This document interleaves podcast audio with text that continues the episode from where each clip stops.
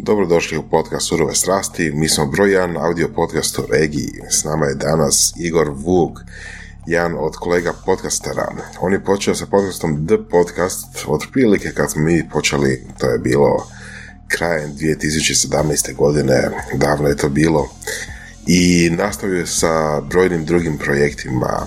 Kasnije je to bio Libos Posla podcast i emisija Kolibris o kulturi sa Sonjom Švec Španjol. A pričali smo i o tome što je naučio dok je bio na Work and Study programu u SAD-u, kako je naučio njihov način života, njihov način poslovanja, te kako je to pokušao primijeniti kod nas u Hrvatskoj. Tako da ima puno zanimljivih crtica, počevši od kako raditi podcast do kako započinjati nekakve prve poslovne korake.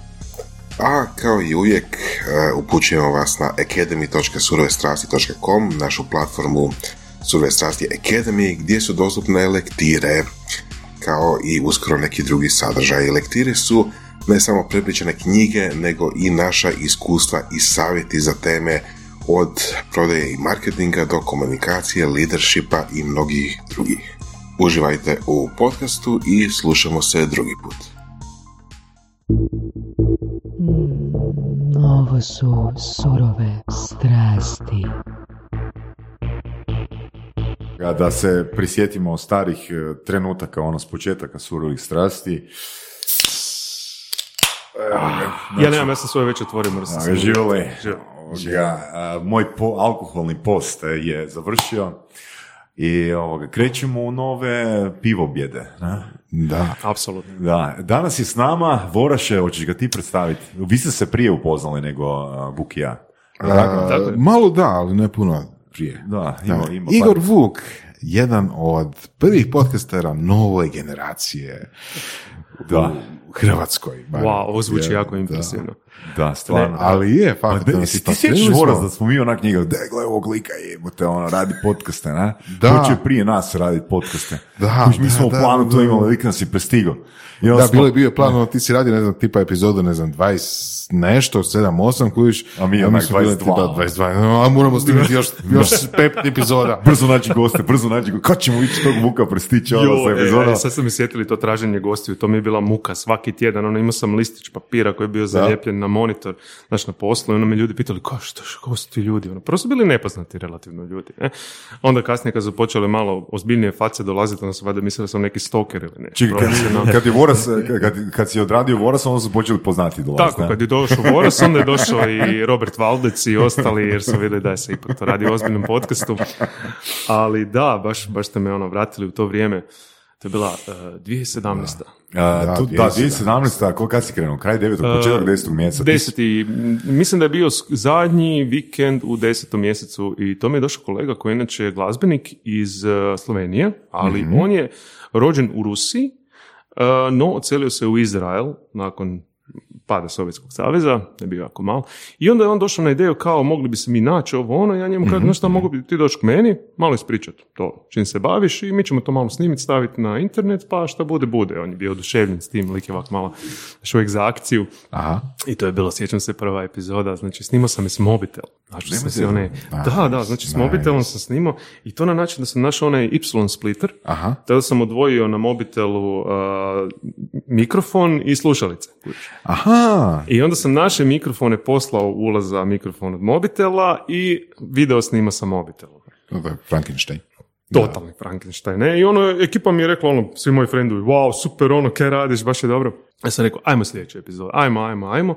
I to mi je ušlo u jednu dobru rutinu, jer tad sam onda veliki switch u životu napravio. Tu, tu, ću, tu ću se nadovezati, jer ti si imao, ti si išao sa live emisijama. Tako je. I bila je situacija, ako se dobro sjeća na početku, kad je neki, voz, neki gost je ono, otkazao ili pomaknuo termin, i ti si odlučio ipak svejedno snimiti epizodu i onda si sa Vrabicovim umacima napravio ono epizodu ono testiranja. I to je baš fantastičan primjer konzistencije. Jer ono što znamo, što je opće poznata informacija, da preko 90% podcast projekata ne dođe do šest epizode.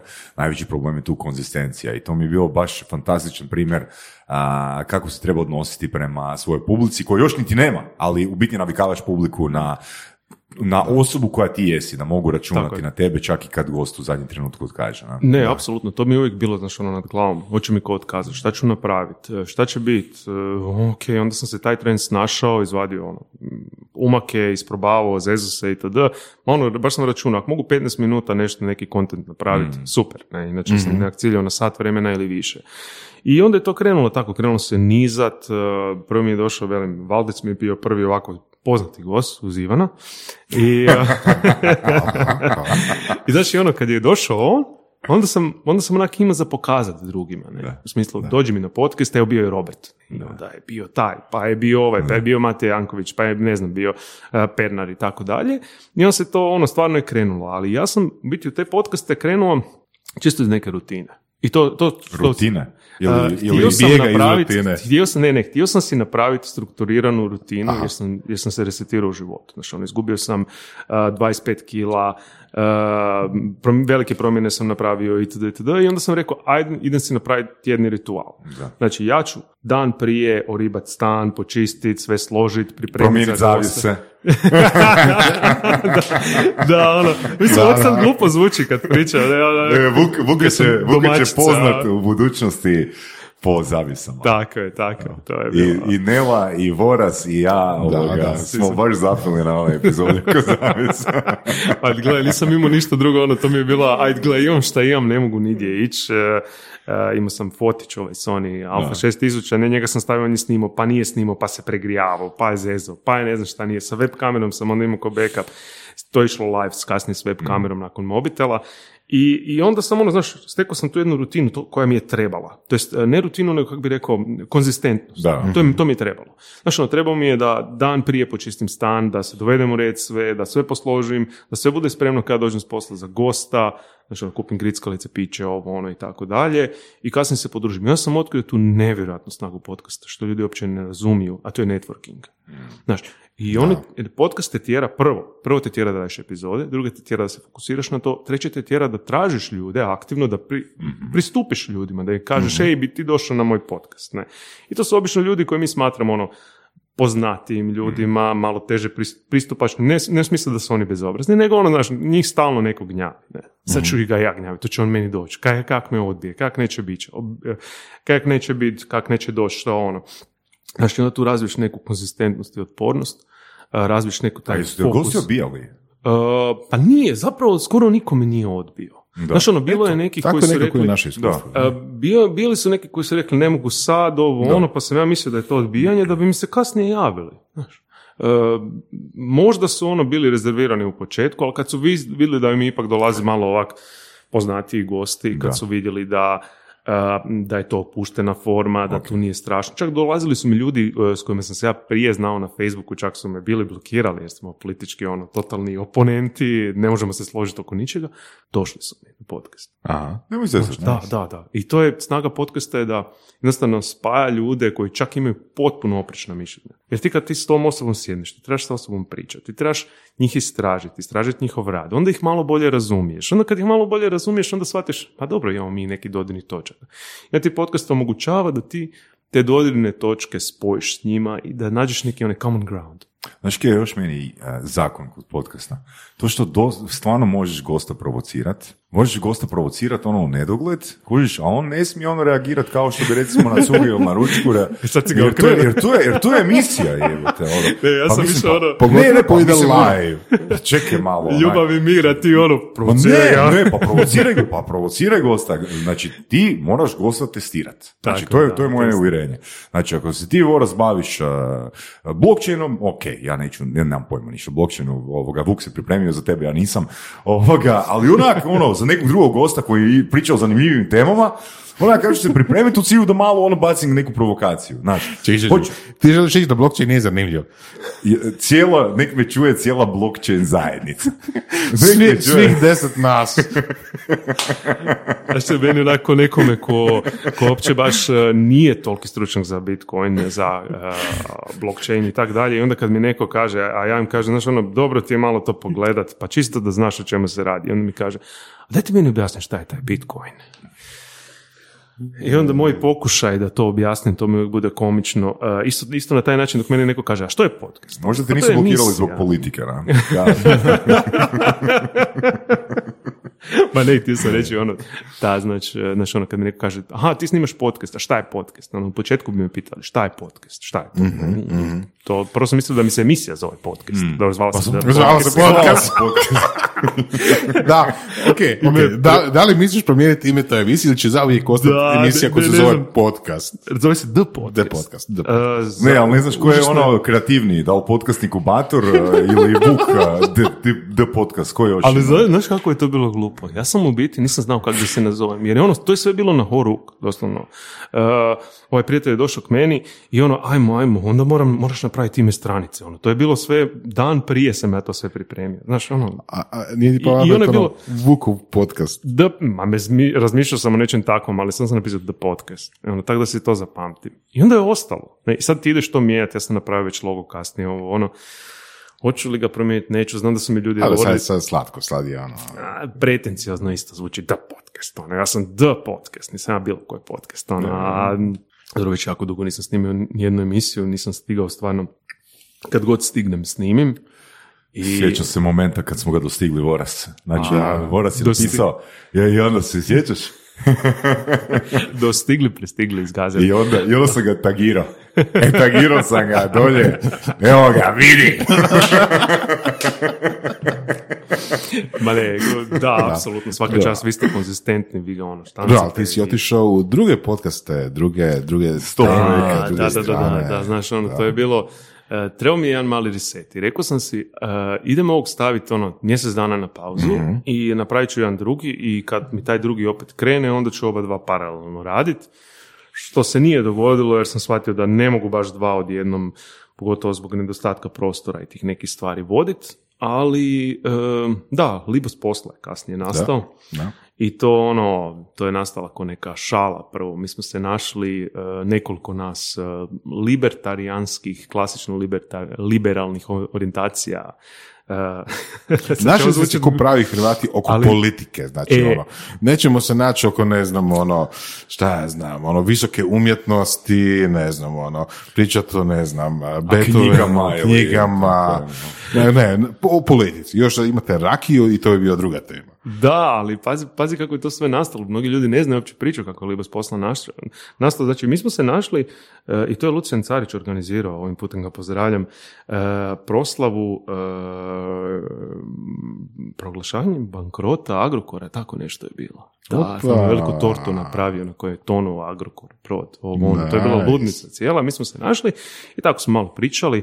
Um, I onda sam, ja sam njima rekao, pa mi bi mogli ovo snimiti, ne? Dobro, 90% njih je ono da, da, nikad se više nisu javili. I nas par je dvoje, pa troje, pa pet, u jednom trenutku nas je bilo deset u postavi, znaš, ono, smo se rotirali, znači nas, možete misliti operativno, nas se nađe šest, sedam kod mene, sjednemo za stol, izvadimo hrpu rakija, Maknite zavise. da, zavis. Ne, ali taj bio samo audio, jer sam se naučio, htio sam vas početi kopirati.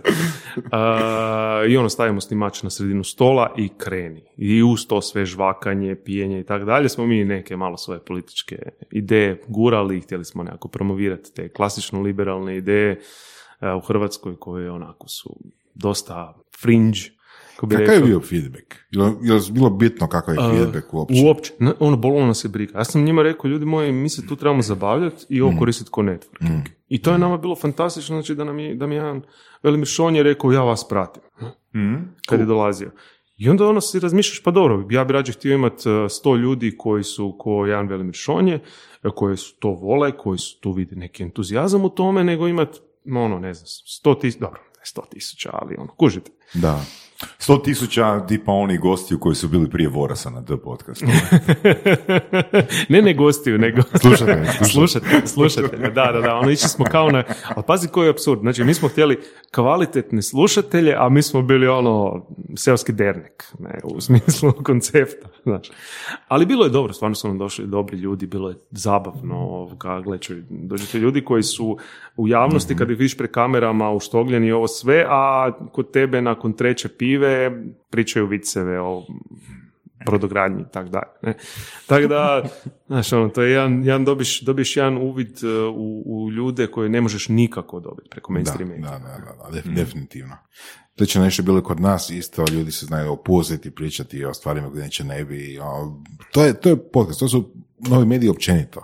Mislim, gdje bi inače našao da nema YouTube-a, da nema podcasta, priču o, ne znam, nekom iz Mississippi-a koji sad, ne znam, ono, treću generaciju uzgaja, šta ja znam, šta, ono, prije neki dan sam gledao. Blockchain. Ručno lovi blockchain u jezerima. Sije bitove, sije bitove, jel, okolo i onda raste blockchain, jel. Da. Ko oni lovci, gledao sam je- jednu epizodu ovoga tih nekih uh, na Discovery gdje je bilo. Znači, lovci na pijavice u... Lovci na pijavice. Da, i znaš šta radi? Znaš ono je vic, o, kad ću ti taj. Znači, uzmu bubrege od uh, krava, Dobro da nije od, tope ne znam. Meksikanaca. Da, da, da tope iz krvlju i onda ih stavljaju u nekakve ko vreće i onda ih stavljaju dole na dno u mulj. I onda se pijavice tu nakupe i onda ih kope van i onda lijepe pijavice od toga. Imam užasnu fobiju od pijavica jer sam ko mali, igrali smo se na potoku i slučajno sam pao. Ono, natjeravali smo se nešto ima tamo, pao sam baš u mulj. I sad došao je prijatelj do mene, pa smo se mi natezali ovo, ono, gurali, ja njega bacim i tako dalje, izlazimo mi van iz potoka, lagano šećemo i sad ja osjetim da mi nešto onak malo čudno na nozi kak mi treba prolaziti.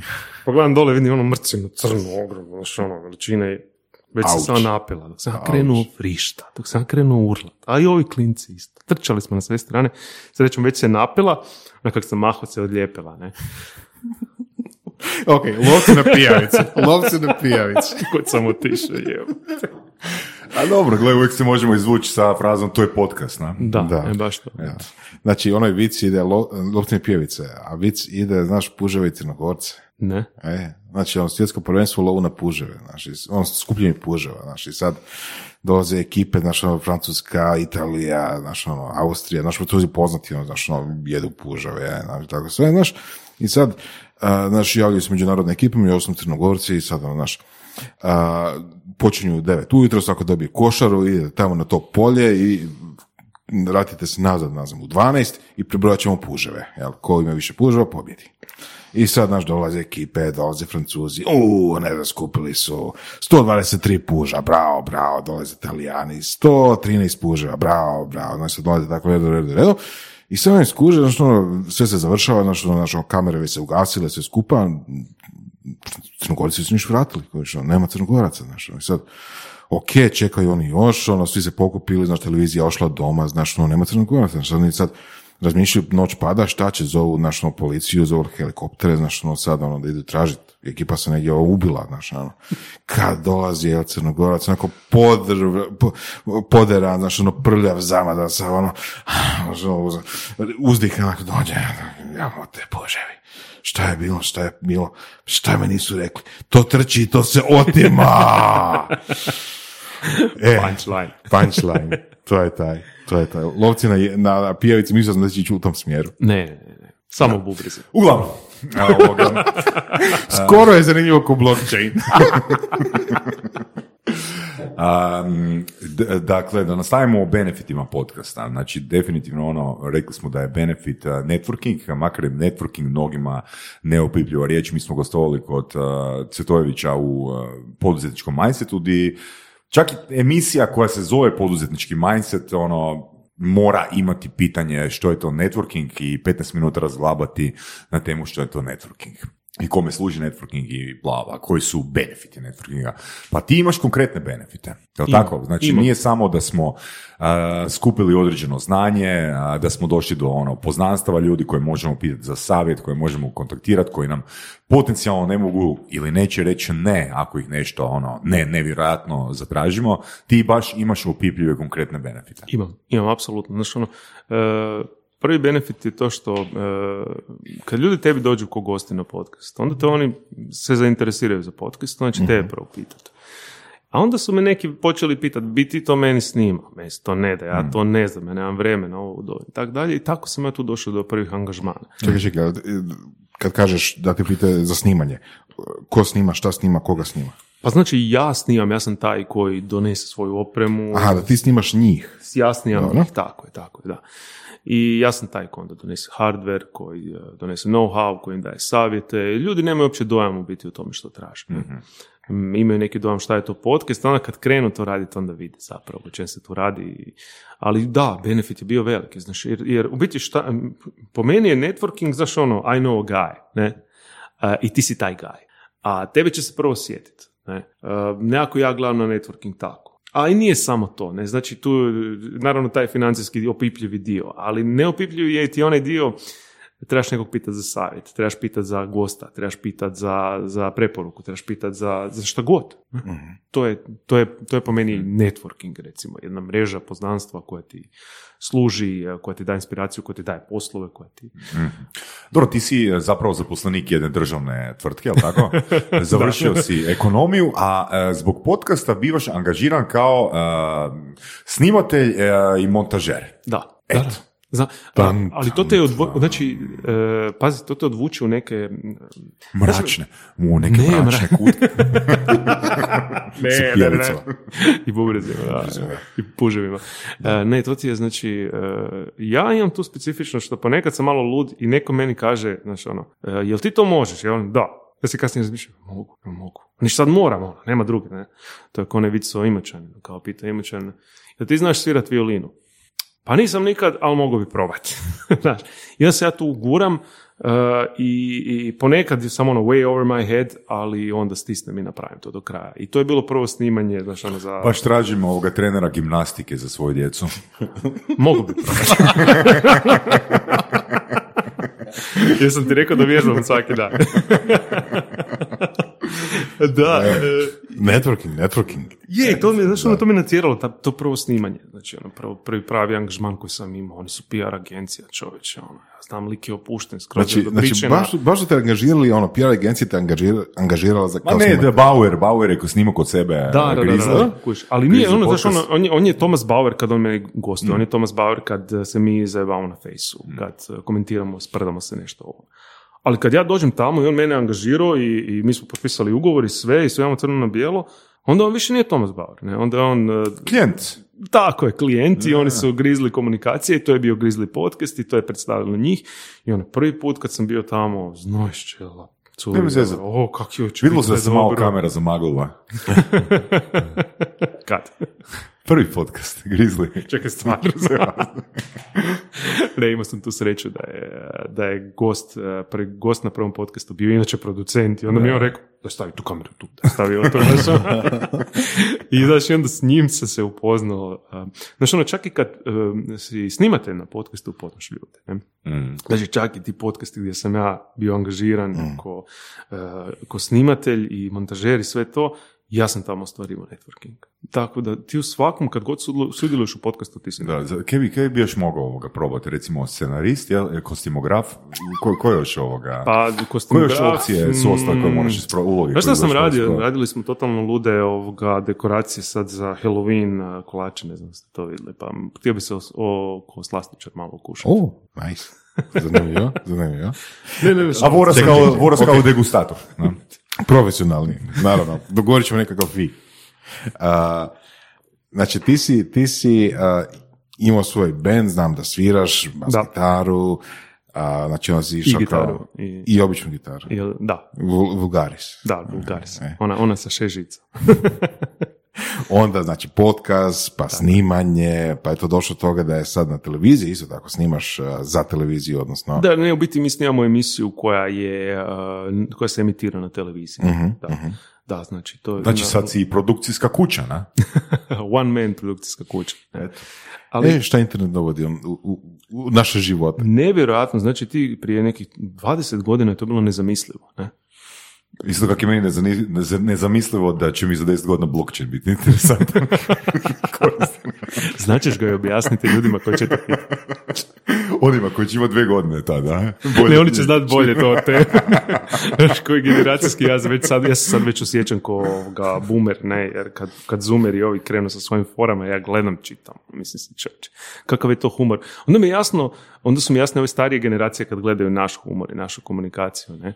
Tako da, ma dobro, snaći ćemo se, nije to, nije to ništa. strašno. Uvijek je nešto bilo, jel? Uvijek smo se snašli. Uvijek smo se snašli. Ok, znači a, imaš nekakav ono karijer pad prema televiziji kako se meni čini, ili? Da, imam, ali e, nisam ga namjerno izabrao. Znači, mene od uvijek interes... a mislim, dogodilo se.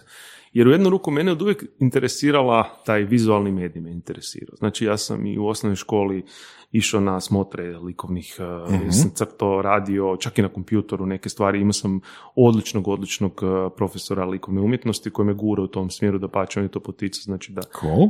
da ne samo crtamo, nego da ja i na kompjutoru to radim, isprintam, donesem, e, znaš ono. I, A onda taj dio gdje uđeš instrument je bio onako side check. da, da, i Da, ne, ne, taj profesor ga je naučio da onak nikad ne smije imati fokus. ne, glazba je došla, znači ono, srednja škola, sadak sviraš, onda si faca. E, Znaš, e, ono, tako je, tako je. ženskice, Svaki ono, meni to niko nije rekao ono sa, sa 12 godina. E, gle, a, sviranje gitare je put do ženskih srdaca. Ma, Eto, nije to nisam, nisam, to, nisam to kužio, nisam to kužio nikak. Nisam imao spiku, imao sam prišteve, znači jakne, onak, loše sam, a, a sve sam mogu riješiti sa jednom gitarom. Ja sam imao i prišteve, akne, grde, e, štrkljav sam sad bio nikakav ovo ono, i onda sam svirao bas i onda su mi, meni i ostatku benda žene vrištale u prvom redu. Eto. Uzmi me tvoja sam, ali doslovno. znači, A ali bili nisu- smo nisu- demo band. ono. Dok god nisu vrištale prestani dosta, super. Sve, sve ostalo je super. Možda Samo to i vrištale. Jesu, možda, možda smo, se jesu, ne, ne znam. Ne, šalim se, ali e, da, to s glazbom je bilo, a ne znam, dođe ti ono ko teenager, kužiš fora, zajednička spika, ono, Ako nemaš spiku, ako imaš prišteve, ako si ružan, onak jebem u sunce, možeš početi svirati. gitaru, Ne? nauči pet akorda, sviraj krivo je more i žene su Tako je, tako je. Eto. Da, to je, ali ne, onda sam, znaš, ono, ali uvijek sam se nekako vraćao na taj vizualni medij. Uvijek sam sliku, fotografirao, um, uvijek sam tu bio, uvijek me to nekako privlačilo i to. I onda, eto, nekako sam to sve povezao i dobro mi je došla ta glazba zato što ne bi se ja čak usudio raditi podcaste da ja nisam znao tipa ono miksat uh, zvuk i to. I onda sam rekao, pa imam miksetu, imam mikrofone, ovo ono kad sam već svirao, ajde idemo mi to sklepat, napraviti. Ovaj. I na kraju prvi, pod- uh, prvi gost na podcastu mi je bio glazbenik. Tako da je to nekako, sve nekakva sinergija nastala. Ne? Mislim, to zvuči malo čudno, zvuči kao da vrludam na sve strane, ali nekako tu Nije, postoji ne, neki... ne, pa ti Znaš si- ono, ko velika je rijeka, onak jedno deset puteva koji se nekako spojaju, mimolaze, negdje su tu. Svi, svi putovi vode u... Joj, ne znam, ne znam, ne znam šta, kad god krenem planirat konkretne stvari, uh, Još se dodatno zapetljaš. Da, zapetljam se i onda me to nekako odvuče u neku totalno desetu priču i, i jedino pitanje koje ja tebi imam za postaviti, ok, svi kužimo, i Voras i ja, i svi slušatelji kuže da, da, da, da si fucked up. Ali, ali to nije bitno. Bitno je samo jesi li ti sretan čovjek. Apsolutno, apsolutno. Ne, znaš kaj, znači, mene ti najviše od svega uveselja, baš to ono raditi, producirati, optimizirati to, znaš, ono, bila je, bila je priča, ne, ti ako imaš tri kamere, to moraš raditi na ovaj način, ti moraš raditi to na onaj način, ti moraš raditi ovako, ti moraš raditi onako, ja sam rekao, ne, ne, ono, ne, ja ću to raditi ovako, naučit ću kako se to radi, i onda ću vidjeti kako ja, ako jedna osoba mogu isproducirati cijelu emisiju Da. zvuk, video, sve u real time emitirati. I tu su mi bile neke situacije gdje sam to i morao raditi. kad sam radio za Most, oni su imali live ono taman nakon potresa i morali smo ići uživo, tri kamere, e, mikrofoni, sve mora biti e, isproducirano i zvuk i video i mora ići live stream, ne? Da. I tu me to isto stisnulo i tu sam sve to svoje znanje od prije i, i, i onak ad hoc znanje, sve što sam Bravo, uspio napraviti. bravo. Je, jer meni je cilj, znaš, ono, imat e, opremu u, u ruksaku, još jednoj maloj torbi i doći, izvaditi, postaviti, snimiti i isporučiti, Da. ono, stvarno Mislim, to, to je fakat futuristički, mislim. To je da sad, vjerojatno pričaš nekom koji je radio na televiziji prije 20 godina, ili tako nešto, ono nema šanse da to jedan čovjek može i donijeti opremu na svojim leđima kao prvo, a i isproducirati sve to. Da, da, ne, znaš, ali to je meni To došlo, je naša miniaturizacija posla na entu. to ti meni došlo iz glazbe inače. Da? Ne? Jer e, šta, bendovi, svi sviraju bendovi, znači moraš imati bubnjara, moraš imati pojačala, moraš imati hrpu opreme, razglas, tonca. A ti dođeš, a on si dođe za s frulom, s frulom. ja dođem, ja dođem, znači ono, glazbenici su totalni tradicionalisti, mora biti lampaško pojačalo iz 1964. koje je svojim rukama radio Mar- John Marshall, ne znam kako se zvao.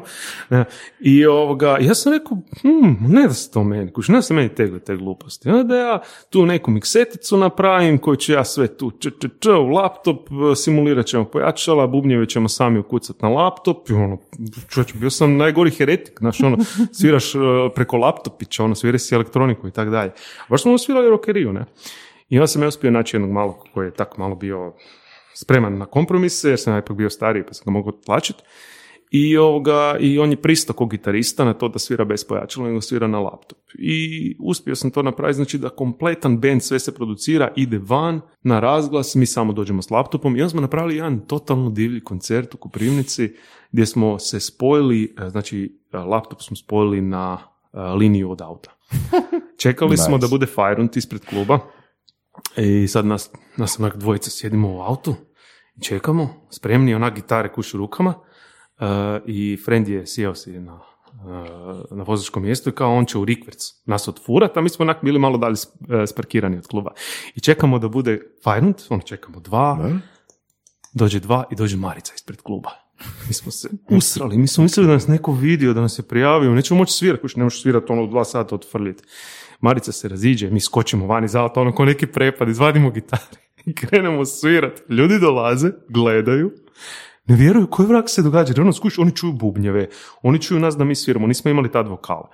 Dođe jedan pijani frajer, tako stoka, otvara GP kod auta, gdje vam je bubnjar?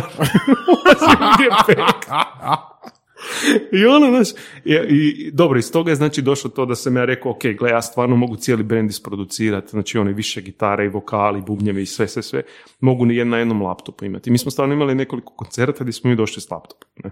Mm. Samo laptop, gitare, mikrofon i to je to. I onda sam to prenio i na video produkciju, sam rekao, ok, ako mogu ja to s glazbom, ja to mogu i s kamerama sigurno, ne? E, samo ono, znači... Dobro, Vuk, baš, si, baš je interesantno. evo. Baš je ono, od tog nedostatka fokusa, evo, izrodilo se stvarno onak dobra i kreativna uvjerenja i aj dokazi. Da. Ma ne, daš ono jednu, jednu neku obsesiju da bude one man sve. Da. kužiš, ne, da budem, eh, da ne ovisim o drugima, da, da jednostavno mogu sve sam napraviti i da mogu sve sam deliverati. Jel misliš da je to korisno? Je. Jel misliš, ono, baš čvrsto se, rigidno se držati toga, ono, biti one man nešto? Gle, ovak, e, korisno je u jednim stvarima, a u nekima i nije.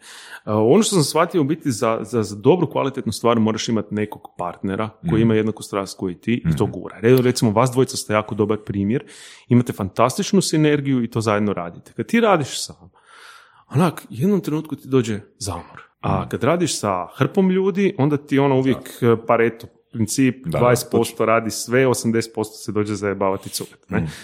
I, ovoga, I onda ti onak, znaš, onda opet izgubiš volju. Duo je nekak najbolja ko- kombinacija. Ukoliko postoji, uh, ja ću tu zamijeniti riječ strast, makar se naš podcast uh, zove strasti. Strast je emocija, odnosno stanje. Strast je zapravo poprilično lakše ovoga ostvariti, odnosno dobiti, jer svi na početku imamo neku strast, imamo neki entuzijazam. Tako. A, mislim da je u partnerstvu najvažnije a, pod broj jedan imati zajedničku vrijednost koja je ono konačna vrijednost. Da li ta vrijednost bila rast, da li ta vrijednost bila konzistencija, da li ta je vrijednost bila znatiželja. Ali strast mi je ipak ono, velim, a, uz dužno poštovanje a, naslovu našeg podcasta, strast je emocija koja nema konzistenciju. Znaš, Da. a, partnerstvo, baš smo pričali i Voras i ja ovih dana i nekoliko podcasta za redom smo čak ono spomenuli um, na, temu, na temu partnerstva, jako, jako interesantna tema i fakat mislim, fa- hvala ti puno ki si primijetio za Vorasa i mene, mi se izuzetno dobro nadopunjujemo s tim da a, bismo mogli reći da sam ja diferencijacija, a Voras je konzistencija. I zato je, i zato je ovoga podcast Surove strasti uspješan. Voras je beskompromisan u smislu Paretov princip ovoga za surove strasti se ne odnosi. Ne, je, e, recimo, meni je to na Hvala, hvala. E, Da, ja, to- ja, ja pohvaliti Saša, ja čekaj. Ne, ne treba, ne treba, ne, ne. Čekaj, ja, ja nisam ni dopustio vašu interakciju s ono, e, a moj, a moje, a ja, grozan sam. Ne, grozan sam zato što ja nemam priliku sjediti i pričat, ne, sad je sve, ja sam u drugoj ulozi. A, na svom podcastu. E, sad vidiš kako sam se ja osjećao kod tebe. Ne? ne, e, me, ja sam to shvatio e, sa ovim svojim e, projektom Kolibris. E, znači, E, pričaj malo o tome, kako je to nastalo i čem se zapravo, što je bilo, tema?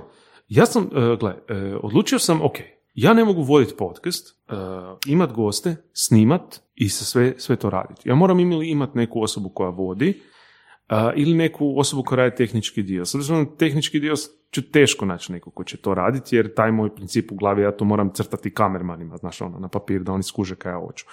Um, I onda sam našao voditeljicu koja je, ona je Sonja Švec, Španjol, mm mi se jezik. Uh, Sonja je stvarno fantastična, ona, ona samostalno radi hrpu toga, ona je znači, nezavisna kustosica, ima svoj projekt Perceive Art, svakako pogledajte i ona bi vam bila fantastična gošća, zbog, čisto zbog toga što radi. Uh, I ona se meni javila u smislu, ja sam nju pitao da li ona je zainteresirana za emisiju o kulturi, ja sam već pitao nekoliko ljudi. Čekaj, emisiju o kulturi. Znači, prešli smo sa politike na kulturu. Da, znaš da. Taj dio Znači, testirao je umake u prvom podcastu, u drugom podcastu politika i onda kultura. Pa... Zato što sam, to je bio neki personal, kako bi rekao, spite.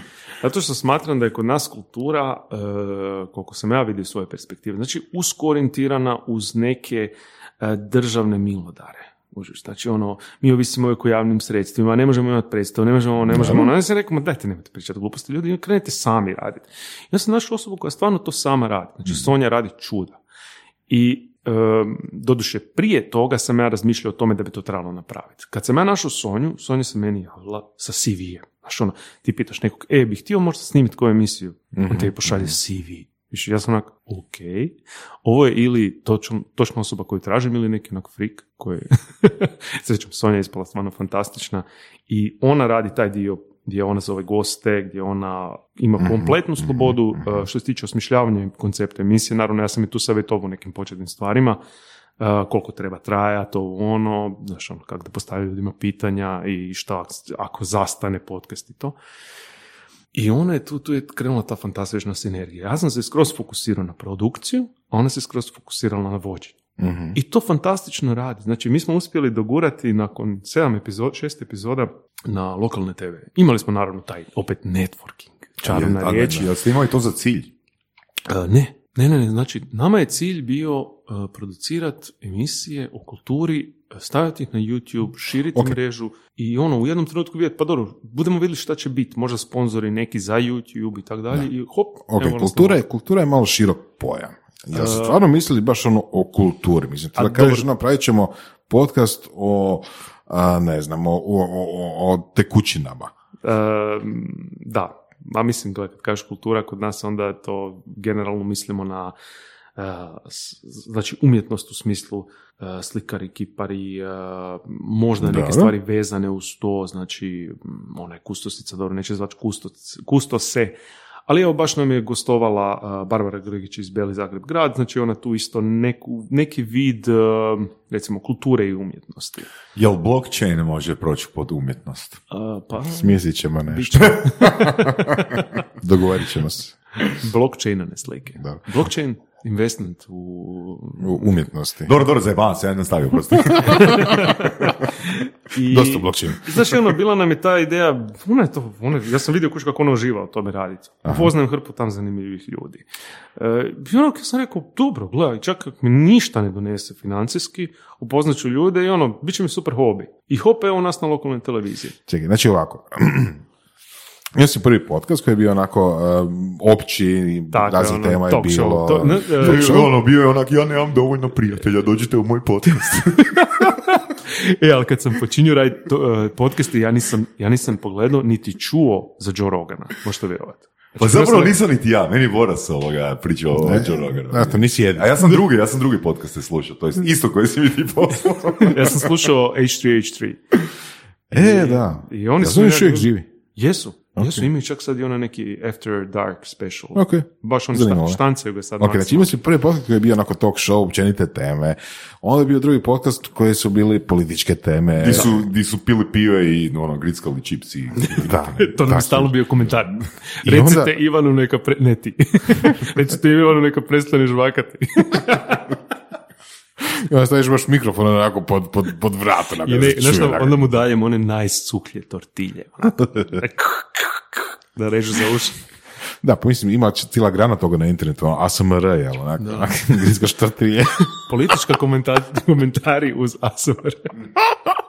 ok, Dobro, dok dok se vi zajebavate, ja idem poš piva. Može. može. Ok, znači imao si drugi podcast gdje je bio jel, politički podcast, teme koje su bile onako baš specifične, uh, zajebanci i sve skupa, kuriš, i treći podcast koji je ono jako brzo završio na televiziji i to o kulturi, koji od svih tema. E, Kako, kako? znaš kako? I bi rekao da te, te, te treći, po tom kriteriju, barem, možda ako imaš drugi kriterije, najuspješniji. E, je. Zasigurno je. Je, ako Kako to? gledamo... e, a ja bi to objasnio kao jednu kombinaciju baš te sinergije. kužiš. Jer e, zapravo e, to je bila to je bila jedan trenutak kada je jedna osoba koja je na jednoj televiziji vidjela taj podcast i kontaktirala Sonju. I kao ono šta, nemamo dovoljno materijala o a, naivnim slikarima Hrvatske, kak se zove onaj najpoznatiji? Ne, e, on je iz mog kraja. Čekaj, treba bi znati. Generalić. E, generali, znači, ono, ne, nemamo dovoljno dokumentaraca o generaliću i, znaš, moramo popuniti slot o kulturi. Je to bilo tako ili... E, Da i ne. E, zapravo Sonja tu ima već od prije veliki networking. kužiš. I to je bila baš ta sinergija. Velim ti, znači, e, ona je imala taj dio networkinga, ja sam imao ovaj dio tehnički, ona je došla sa gotovom stvari, to jest zapravo nju su ljudi kontaktirali. Ne? To je bio taj magični trenutak kad se onak sve poklopilo. Ja znam, ja točno se sjećam kad mi ona to javila, ja sam sjedio u studiju našem Uh, i onak moto sam kablove jer ja ti volim da sve bude uredno. Znaš, ono, jednom kad postavim sam dođem, stavim kamere, uštekam, stisnem, upalim glavni prekidač i idemo snimat. Uh, malo sam obsesivan oko toga.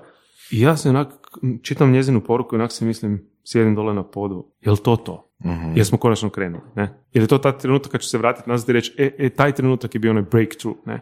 Ok, i krenuli jeste i, i ono, krenulo vam je. Krenula je prva, druga, treća, ono kad mi je rekla već za četvrtu, ja onak, ok, mislim, onak, znaš, e, ko nakon pive, prva, druga, malo prva ti on, prva. Čekaj, jel, želiš? kod pive smo? E, Ja još nisam svoj ja, popio, možeš- možeš požuriti malo. Možeš ti, slobodno, reci Boris, prosti. A, jel, onda želiš reći da je zapravo tajna uspjeha naći nekog ko je već popularan. A, u jednu ruku možda da, ali mislim da je to jednostavno ono numbers game. Ne? Toliko puta pokušavaš, toliko puta guraš, toliko puta ideš, svaki put nešto naučiš, imaš iza sebe iskustvo, znanje i svega toga. Jer da smo mi to prvi put išli snimat sa mojim tadašnjim znanjem, s jednom kamerom, ne bi to sigurno niko zapazio. Rekli bi, ok, dobro je, ali dajte poboljšajte, znaš. Ali ovo je već bila situacija u kojoj su oni rekli, wow, super je sve.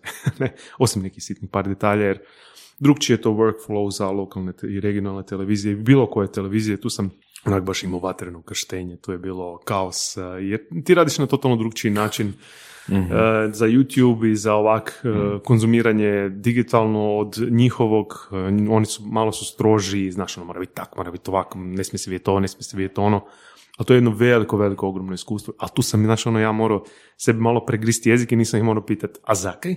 A nemojte to tak, zakaj ja bi na svoj način radio neke stvari? Ne, ti to moraš tak raditi, to je to. Ko? Malo je možda ograničavajuće, ali razumijem. Ne, to je- Jasno. Da, nije im palo na pamet da kažu, ovoga, gledaj, mi imamo tim, ovoga, super nam je ova Sonja, ne trebamo Vuka. Idemo samo nastaviti s konceptom, ili? Mislim, nisam to se uvijek može dogoditi, ali- nigdje registrirao ono u smislu, ono, to je moj koncept. Pa, mislim, ha, uvijek se to može dogoditi, ne? Ti uvijek, uvijek ti ljudi mogu otići i reći, gle, ja neću više to raditi. To sam ja u firmama radio, znači, bio sam u telemarketingu, čeće, tri godine sam radio, onda sam rekao, fuck it, ne, idem ja svoj sam to raditi. Ali onda vidiš kako je to teško. Što je a, teško? e, pa voditi svoj biznis. Pa ja sam mislio da ovoga, ti Da je ne telemarketing pozna- da ti ne poznaješ frazu, to je nešto je teško. Pa dobro, se vidiš da je teško, ali naučiš, ne? Ali, em, Čekaj, imao si svoju firmu koja se bavila telemarketingom. E, Čekaj, dovoljno godina prošlo da smijem to reći. Ne, nisam imao firmu. Bilo je sve gerila, znaš, ono, htio sam biti naučiti, skužiti, htio sam probat, uh, steći dovoljno klijenata i, i ovoga, i to je onako bilo, ispalo je katastrofa čovječe, ono, baš, baš je Pa dobro, ali što to? Što je to? Te- ovo, telemarketing? Projekt, znači pazi ovo, mi smo radili telemarketing. Ko mi, inače. ti i Boras? Ne, ne, ne, ne, u firmi, u firmi, prosti, prosti, prosti, čekaj. Uh, radio sam za jednu firmu koja je radila telemarketing. Proda- prodavala je oglasni prostor u onim žutim imenicima, to dok je bilo. To su bili zadnji Je izdisaji. to dvije- 98. 2000. ne, da. 2010. 11. Molim, onda je bilo Da, analogno. da, da, da. A nas je taman onda kriza ono zašamarala na maksimalno. Vrhunac krize. I to nije išlo, čovječe. Ja sam bio tam najbolji pro- prodavatelj. Ja sam tam u mjesec dana postao voditelj tima da bi radio onak za 1500-2000 kuna. Ne? Jer si bio plaćan po komisiji, ne? Koliko, si, koliko napraviš, toliko imaš. Ja sam rekao, A, a Ti ti si bio naj- najbolji Da, ti si bio najbolji. da, Koliko si- znaš koliko su ljudi, pa ljudi su tamo masovno davali otkaze. I šta nam radiš mjesec dana za 800 kuna. Ne? Dobro. Krvavo, krvavo, krvavi rad, znači 8 sati sjediš za telefonom, zoveš ljude koji te ono šalju u rodno mjesto i Znači, ti si postao voditelj odjela Da, ma 1600 tima. kuna. da, da, ma to ti je realnost telemarketinga u Hrvatskoj. Ima sam ono najbolje tamo. Da, ne znam baš, ja sam otvorio firmu tele, telemarketing prije O. par mjeseci. I moji ljudi, ono, kako sad brojke stoje, će zarađivati ono dosta više od prosječne Pa, hrvatske svaka plaće. čast, svaka čast. Da. Ja znam da je, sjećam se tog trenutka kad je šef došao ovak sa papirom i ovak je uzeo uh, za selte i ovak je s šakom, svom snagom, s, s dlanom zakeljio na zid i rekao, pogledajte ko je prvi, ima da se svi orijentirate prema njemu, ne? I onak, jes, jes, i onda dođe plaća čovječ, ono, 1900 kuna i nešto. Pa dobro, ali mislim nije sve o novcu, jel tak? Mislim da je sve Pa o... ni- Čuj, e, nije ti sve u novcu kad imaš stabilni izvor prihoda. nije sve u novcu John Deere Kad imaš, kad imaš bogate. Da, da, da. Ono, ej, i to mi je bilo, ja sam rekao ono, zajebiti to sve, idem ja to raditi sam. Idem ja to raditi sam i u biti ja sam toj firmi rekao, zašto vi ljudima, ne, zašto vi ljudima nudite žute stranice, zašto ne ponudite Google Maps? Znate, ljudi pitaju 2011. šta je Google Maps? Čovječe? Pa to ti je ono karta, znaš, oni te mogu naći, ko će mene tražiti? Ja velim, znate šta ljudi, za par godina će svi imati mobitele i tražit će vas, e, upisat će tipa, daj mi autoguma, servis, vulkanizer, e, daj mi šampon, trebam kupiti, daj mi šta god. I to se dogodilo, ne, to se Dobro. sad dogodilo. I oni su to neke frkali nosom, ovo, ono, snimte tamte, ja sam dao tam otkaz I? i, sam sam počeo zvati ljude. Kako Sam sam počeo zvati firme. da, Ovo je super, ovo je jebeno. Ajde, daj, Znači, nastavi, nastavi. e, dao sam otkaz. Znači, otišao si doma, onak uzeo si telefon Ne, i nisam- uzeo si taj imenik koji si popalio u toj firmi i počeo si cold Ne, callat. mi smo- ono, da, okej. ja sam, po- po- znači pazi ovu foru. E, mi smo ti cold callali sa neke web stranice, ono nešto, imenik, e, nije čak onaj te komov, nek neki drugi, neki bijesni imenik je bio, gdje su bile sve firme iz lista, više manje. Po županijama, to se točno sjećam. I ja sam onda što sam napravio? E, na Google Maps sam si dodao svoj stan di sam tad bio. I gledao sam da li će to proći. Kužiš, nisam ja znao da li će to funkcionirati. Sam ja odmah to htio kao reći da bi to bilo super da radimo, ali nisam znao da li radi. Sad onda si morao čekati dva tjedna da ti dođe pismo. Kužiš, da ti dođe Da, pismo da, da. koje ti potvrda e, i onda upišeš kod i onda ti oni registriraju tu tvoju lokaciju. I taj dan kad je meni došlo to pismo, u stan ja upišem na laptop e, šifru, ok, na karti sam. I ja on drugi dan dođem i dajem otkaz. Aha. Sjedam, sjedam ujutro, otvorim laptop, idem po redu zovem. I prvo sam u kvartu zvao, kuš, našao. A čekaj, a šta si prodavao? E, prodao sam Google Maps. A, na- doslovno tu ideju koju si sad ispričao, to si prodavao. Znači, Za ja sam ljudima rekao, para, ma joj, sitno, 200 kuna, nešto tako, kuš, ono. Jer ono, znao sam, znao sam da su svi bili bez novaca i znao sam otprilike što meni ljudi kažu, do koliko koje cifre su ti mali obrti firme spremne A platiti. kak si primao novac? E, ok, dalje, nastavimo dalje. Ljudi moji. Uh, prošlo je dovoljno vremena. Ali, to ti je bilo, znaš, ono, sad ja u kvartu, znaš, ono, lakše ti nekak dok si u kvartu. a? Uh, ja ono gledam di su koje, svim zapišem od doma i nazovem ih ja, kao ja ih nazovem, sinte tamte. I oni ono, dobro, super, ja sam opušten, sretan, nabrijan, to ide, znaš, ono, moje projekcije su bile 10.000 kuna mjesečno, ovo, ono, u jednom trenutku je bilo dobro, nije bilo 10.000 kuna, ali mi je bila ono, jednu hrvatsku plaću tadašnju sam ja zaradio. I naravno, kućno se to krenulo još više, pa sam neke ljude uključio. I onda naravno, ono, pareto princip. Ti radiš, oni se zajebavaju, onda shvatiš kako je to vodit posao. E, sve je to bilo tak nekak sivo. I zajebanci je puno, iskustva, ono, od smiješnih do urnebesnih do, do Tri iskustva. godine. Ne, ne, e, koliko dugo sam to Da, radio? E, Pa nekih dve godine, godinu dana. Godinu Samo Google. Maps ili si proširio? Malo sam proširio, dao sam i Facebook kasnije, uređivao stranice na Faceu i to. I to, to sam ja uređivao, znači 2012. stranice na Faceu ljudima. I, o, A jel si do tih angažmana isto došao tele, telesalesom? Da, sve sam, sve sam izvao na telefon. Wow. Znaš, ono, imao sam Svaka svoj uh, stvar koju sam onak, cijeli skript sam si napravio, zvao, Svaka čast. radio, čak sam povukao neke ljude iz tadašnje firme koje sam prije radio Ma da ti si, ti si fakat ovoga, ono, baš imaš interesantnu priču. Da, Svi i- su neki podcast, jer tamo onak žvače te ovoga, volim ljuto, ono, čipse. Ali- Ima neke pod podcaste koji nemaju veze s vezom jedan s drugim, onak, uvijek ima priču, jebote. Pa sad ovo for, e, bila, bila je ona situacija, znaš da je frajer, bila mi je jedna, jedna pizzerija mi je bila luda tu u Zagrebu, malo dalje, ne, neću sad navo- navoditi točno ime, ali ono, i sad frajer ti meni veli, dobro, a kako ti meni garantiraš da ću ja biti na tom? Sad lik on, znaš, Životom.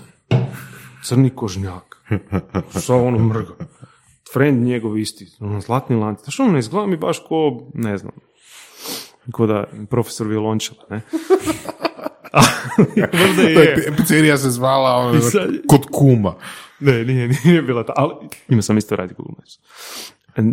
Ops, se to smijem reći. Oz. E, i, Ko da će i kod nas slušat. e, I ovoga, i znaš, ono, frajer meni veli, i ona ga gledam bljedo, pa ne bi vas ja zajebo. A on meni, pa znam da me ne bi zajebo. I veli on kao, e, ajde, šta ćeš pojesti? Onak nisam gledao, šta ćeš pojesti? Dajte mi ovu malu, e, ne, velika, daj, za pravog momka velika. Znaš, ono, ti su situacije, ne znaš kako, će sad reagirati, koji je vrag, di si se upetljao, ne možda mi to neka fronta za pranje novca, ne, ekipa. I na kraju meni... Zato što, zato što pizzerije redovito zarađuju toliko da nose zlatne lančiće, kao što Saša Da, da. može potvrditi. Točno. I, I na kraju meni frajer dao je nekih još 150-200 kuna više nego što sam ja u biti tražio. Ne? Rekao mi nešto kao budi dobar, ovo on i tako dalje. Bila je situacija gdje se frajer isto, s tim pizzerijama uvijek neke lude situacije. Znači, Jedna druga pizzerija gdje je bio neki vlasnik, ali nije bio on bio vlasnik koliko sam ja skužio, nego bio sin vlasnika, ali on se predstavljao kao vlasnik i on je to nadobudno predstavljao, se kaže, frajer, on će to platiti. Veli on meni, još meni, frajer, veli, maš jebi se meni, koliko to košta, sam ti to meni daj.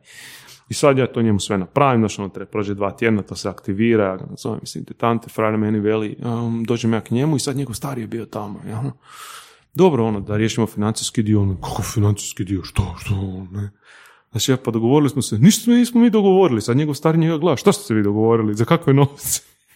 Frajer se htio tući s menom. Znaš, ono, ja sam, ja sam tamo Za bio- 200 kuna. Da, znaš, ono, ali mislim da je više bio problem zato što je on nešto napravio na svoju ruku, a da stari nije dopustio. No, to su ti bile, ma mislim... Čekaj, gledaj, jesi ti onda znači radio i door-to-door sales? e, da, radio sam door to door sales jedno vrijeme jer sam, e, e, a misliš u ovome? Da, znači ja sam im ovako napravio, znači napravio sam telemarketing u smislu, ja njih nazovem, napravim svoj pitch, oni kažu da, ja dođem do njih, znači prvo im pošaljemo na cijeli zahtjev, oni se to aktivira i itd. itd. i na dan naplate ja dođem do njih, još im to pokažem u detalje, oni mi daju novce i to je to. I naravno, no, tu najviše, najviše zapne na ovom zadnjem dijelu, ne? to je malo problematično. Ali da, bilo je ludo i nezaboravno. E, imao sam čak i dobru, dobar princip, e, ali onak, baš sam najgore moguće vrijeme odabrao. To je bilo ono 2011. d- Znam da su one firme bile, hrpa firmi je tad bila zatvorena. Baš onda nas je najveća kriza ošamarila. Možda se to tak ne čini, ali znam ono, ja sam, ja sam tu pokrivao od cvjećarni do uh, slastice, do ne znam čega sve ne. Doslovno sve firme, sam sam išao sve te male obrte i firmice zvao jedno po jedno. Ono, Dvije godine, a? a skoro dvije, da. Bome, bome. Koliko vas je bilo naj, ono kada si bilo najviše? A troje negdje. Troje. Da se ljudi Ti i rotirali. dvoje. Da, da. Ljudi su se rotirali, znaš, ono, i to je bilo, čovječe, bilo je, znaš, ono, ljudi dođu i onda oni misle, ti meni isplaćivati svaki mjesec plaću, ne, kao, onda sam ja kužio ove, zašto sam ja zarađivao recimo 1800 kuna tad u onoj situaciji, u jednu ruku, ali opet, znaš, ono, to je bilo toliko kaotično da bi jedan mjesec ja zaradio 500 kuna, drugi mjesec možda 4-5, a ne možeš tako onda živjeti, ne, trebaš ipak neki stabilni izvor prihoda i onda sam to našao, neki steady job i, i, i tak dalje. Čekaj, dok si radio za sebe je bilo a, mje- mjeseci kad ste zarađivali malo. Da, Da. da, da, da. Da, užasno. Znači čak i Znači, tih bilo- ono, 200 kuna je bilo tim obrtnicima previše. a? Da, da, strašno. To, je, to ti je znalo biti nemoguća naplata. Meni je jedna žena dala sam 50 kuna, rekla me, nemam ti šta zadati, morat ću ono, sebi iz novčanika vaditi ne, do kraja mjeseca. To je baš bilo grdo razdoblje i ono, to ti situacije gdje sam po snijegu do koljena išao od firme do firme, pa sim, pa tam, pa nekako to pokušao optimizirati. Znaš, ono, ti imaš, jedna ti je firma e, u, u Remetincu, druga ti je firma u Sesvetama, treća ti je, znaš, nekako sve to povezat, napravit, e, čak sam si i tablet uzeo čovječ, ono, ima desetinčni tablet, tako što ono, faca pokazuješ svima, ne, Mhm. di je već, to izgleda na Google Maps. Prezentacije. Da, Mhm. ali ja sam onak smatrao da je to budućnost. Će svi koristiti mobitel kad će nešto trebati. I sad stvarno se to događa. ne. To, se, to se stvarno događa i, i, i vidim te neke predikcije koje imam se dosta obistine, kužiš. Pa da li mi je onda žal možda što nisam to dalje gurao, nisam mogao gurati financijski više, kužiš. Nisi mogao financije gurati, da, da si nastavio raditi recimo sam? Ne, e, Pa tipa, ajmo reći ono, da radiš 8 sati, misliš da ne bi našao ono dvoje koji su spremni platiti? ha, Dvoje, 400 kuna dan, mislim nije neka lova, ali ono, ne, ono, premetanje paleta a, je manje od toga, ne? znam, znam, ali nekak, znaš, ono, trebalo mi, u tom trenutku mi treba steady job. Da se ti sam- smiriš, da se Da. ti smiriš malo. Jer bilo je tu svaka, pa bilo je situacija gdje su moja ekipa koja kao radila za mene i prijetila i htjela više love i ovo ono. Sve situacije su lude, ono, to ti ko ono mafijaška posla. Nije tak, ali znaš ono. Puno je to surovije nego što izgleda zapravo. Ne? I to sam osjetio taj... Si ti bio jedan od onih poduzetnika iz priča koji ono, zakidaju svoje radnike. Apsolutno, apsolutno. Sjećam se situacije gdje je bilo, a, možda koji od njih ovo sluša pa će se sjetiti. Znači, pazi ovo, bilo je pred Božić vrijeme. I ja onak imam tisuću kuna kad smo zaradili taj tjedan. I sad nas je troje ja svakom odvadim 400 kuna za božićnicu, meni je ostalo 200. Znam da je tašnja bivša cura poludila na mene, kužiš. Sam rekao, ja ću rađe imati njih pokrivene, nego da se oni ljute, kužiš. Motivirani radnici su mi, do, su mi jako bitni. Dobro, ti dečki su dobro radili, ne, ali svačam njih, oni su dalje otišli još treba na neki bolji posao i tako dalje. Ali evo, bilo je baš ono krvavo, znalo biti surovo, krvavo, grozno. I ne možeš ono, znaš, pritisak ti. Ne možeš ti planirati budućnost ni ništa na tak nečem kaj ti ide ovaki, ovaki. Fak sam tada zapostavio skroz, stavio na pauzu. Ja sam gledao neki dugoročni cilj, znači da nađem neki steady job i da, da, imam, da imam neko obrazovanje pa da onda mogu kao svoje slobodno vrijeme se možda vratiti u tome. Super, super priča, super priča, super priča. Da. Baš ovoga, evo, to je, to je zajebano, znaš, ovoga, pogotovo kad eh, se baviš prodajom i kad ljudi ovoga ne znaju što znači biti poduzetnik, a, odnosno ljudi misle da je promet jednako eh, zarada čista. I meni je bilo fascinantno, ono, ja sam, evo, imao sam jedan bankrot, to jest ono propast, da to tak velim a, hrvatskim jezikom, a, 2009. godine kad je bila kriza i ono što je meni bilo, mislim, ne da sad je, želim u fokus staviti taj ono, tu svoju propast, odnosno neuspjeli projekt, to jest neuspjelu firmu, nego ono meni je bilo od uvijek fascinantno zašto ljudi koji su manje obrazovani nego ja, koji manje zarađuju nego ja, voze pet puta bolje aute nego ja. Mhm. Eto. Di su moji kuhari i konobari vozili ovoga, ono, znatno skuplje aute nego ja. I to vidim i ono i dan danas, znaš. Ono, zaposlenik nekako ono želi uložiti svoj novac u status, a ne u vrijednost. Je. Da. Da, zajebano. Mislim, drago mi je na neki način da si se izvukao iz toga. A s druge strane, mm, znaš, mislim, to su, koliko si imao? Imao si 25, 26, tak nešto. Ja, ja, ja sam isto ono, imao tu situaciju sa 26-27 uh, godina i, znaš, mislim da u tim godinama da su postojali podcasti poput Surovi strasti, mislim, ne možemo reći ono da Surove strasti sad ne znam što, ono, mislim, hrpa ljudi nije niti čuo za Surove strasti, ali men, nek, neki oblik mentorstva, Na- znači da nam je neko, ok, ti jesi ekonomist, Ali dobro, to što na faksu naučiš, to je praktično je onak, praktično učiš ono na ulici door to door sales. Da. recimo. To, to. Da, da, s tim da ono, gledaj, ti možeš naučiti ono komunikacijske vještine, prodajne vještine, prezentacijske vještine i tako dalje i koliko god ti dobar u tome, no, to nisu vještine vođenja ljudi, vođenja posla i komunikacije. Mislim, čovjek isto kao i dijete, zaposlenik isto kao i dijete, će uvijek tražiti više. Da? I velim, ono, sviđa mi se ideja, super mi je ideja, onak, žao mi je te priče nekak imaju zajednički nazivnik da zaposlenici a, na kraju čak i kad im daš tih 400 kuna, a sebi da uzmeš samo 200, ono, ja onak jednostavno mislim da to dopire do, do velike većine ljudi koje, koji se nalaze u okviru zaposlenika. Na, znaš. Ma da, ja, ja sam bio u situaciji i zaposlenika i koje se ljutio na šefove, a nakon toga što sam ja vidio kak je to handlat ljude, onda sam drugčije počeo gledati na stvari. Ali dogodio mi se taj shift i zbog Amerike u kojoj sam bio kao student. Mm. Ne? Jer taj mindset poduzetnički samo biti tamo pokupio. I Mm. ako primjećuješ sve počinje nakon, znači 2010. Tad, sam, 2009. sam ja bio u Americi.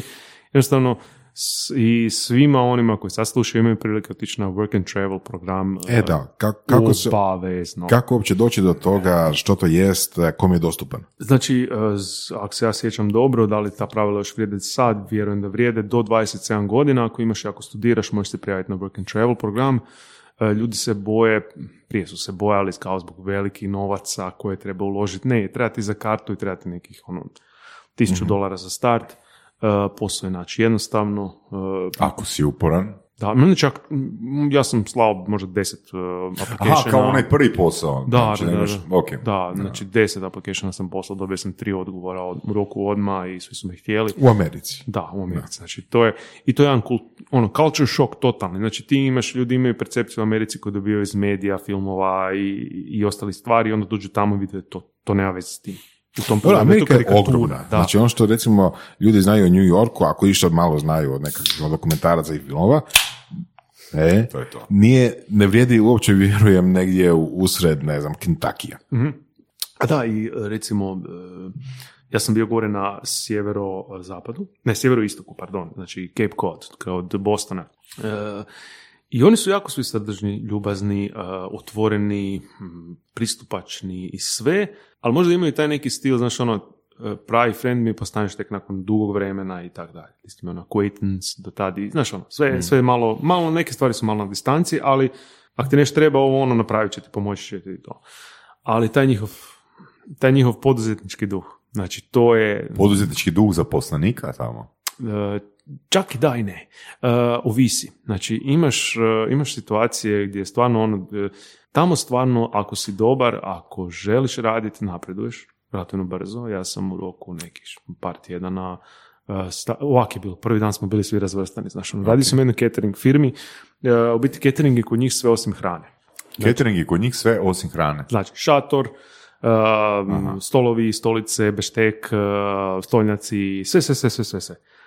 I ovoga, uh, nas su postrojili prvi dan, to je ono obiteljska firmica, 20 zaposlenih, i ono, sintetante malo pričaju s nama, i dečki su većinom radili na dostavi, bio sam sa hrpom Ukrajinaca, Rusa, bilo je jedan 16 u kući koji smo živjeli zajedno, i bio je jedan dečko iz Zagreba, uh, ovoga, i sad postroje nas prvi dan i veli meni šefica, ti znaš dobro engleski, ti ćeš raditi u kuhinji, ne moraš ići na dostavu van, samo ako treba. Ok, tu sam se već prvi dan izvukao.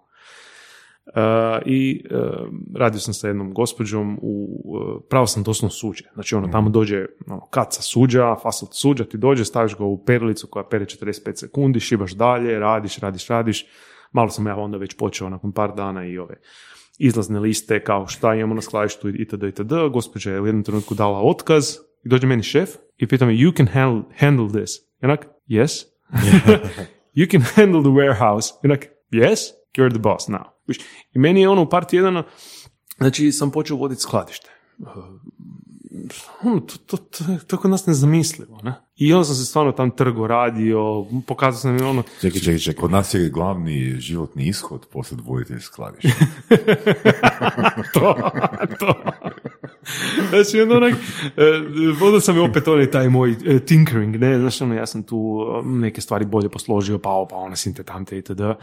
I bili su jako zadovoljni i, znaš, ono, to mi je ostalo u sjećanju kad sam sa šefom jednom išao na dostavu, samo on i ja, e, išli smo u neku, e, i to je bila škola, znaš, ono, škola za djecu s posebnim potrebama, a, privatna koja izgleda kao neki viktorijanski dvorac.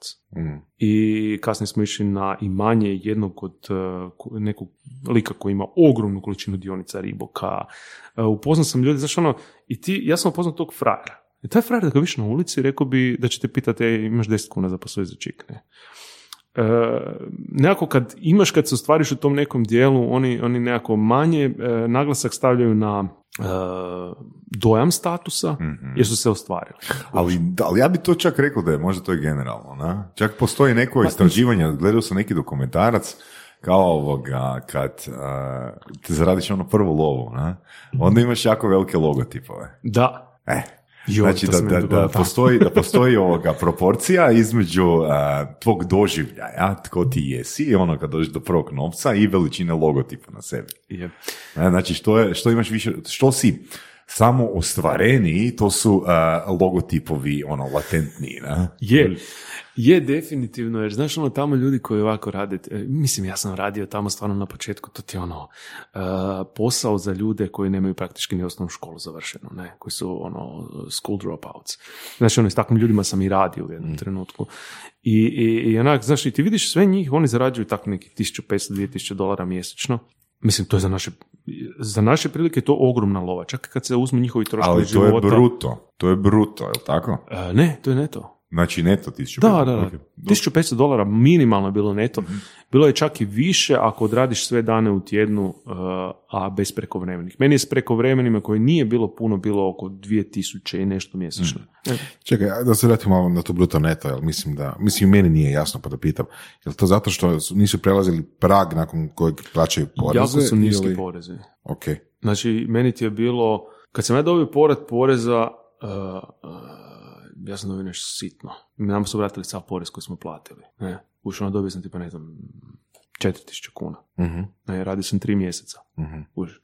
I u prosjeku ono 2000 dolara mjesečno sam zaradio. I mali ti je stvarno porez, a dobro ime oni te pragove. I uh, šta se tamo događalo? Baš ti ljudi, ono, znaš, koji su radili te poslove, jer to im je bio jedini posao u životu, su stvarno jako puno trošili na marke i na pokazivanje, dokazivanje statusa.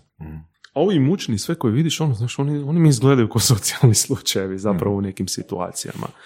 A, tako da tu mi je bio prvo taj ono, culture shock, prvo, znaš, ono, nemoj se dokazivati kroz materijalne stvari, ostvari se kroz to što radiš i što voliš. E, I ta radna etika njihova, znaš, ono, odgovornost prema poslu.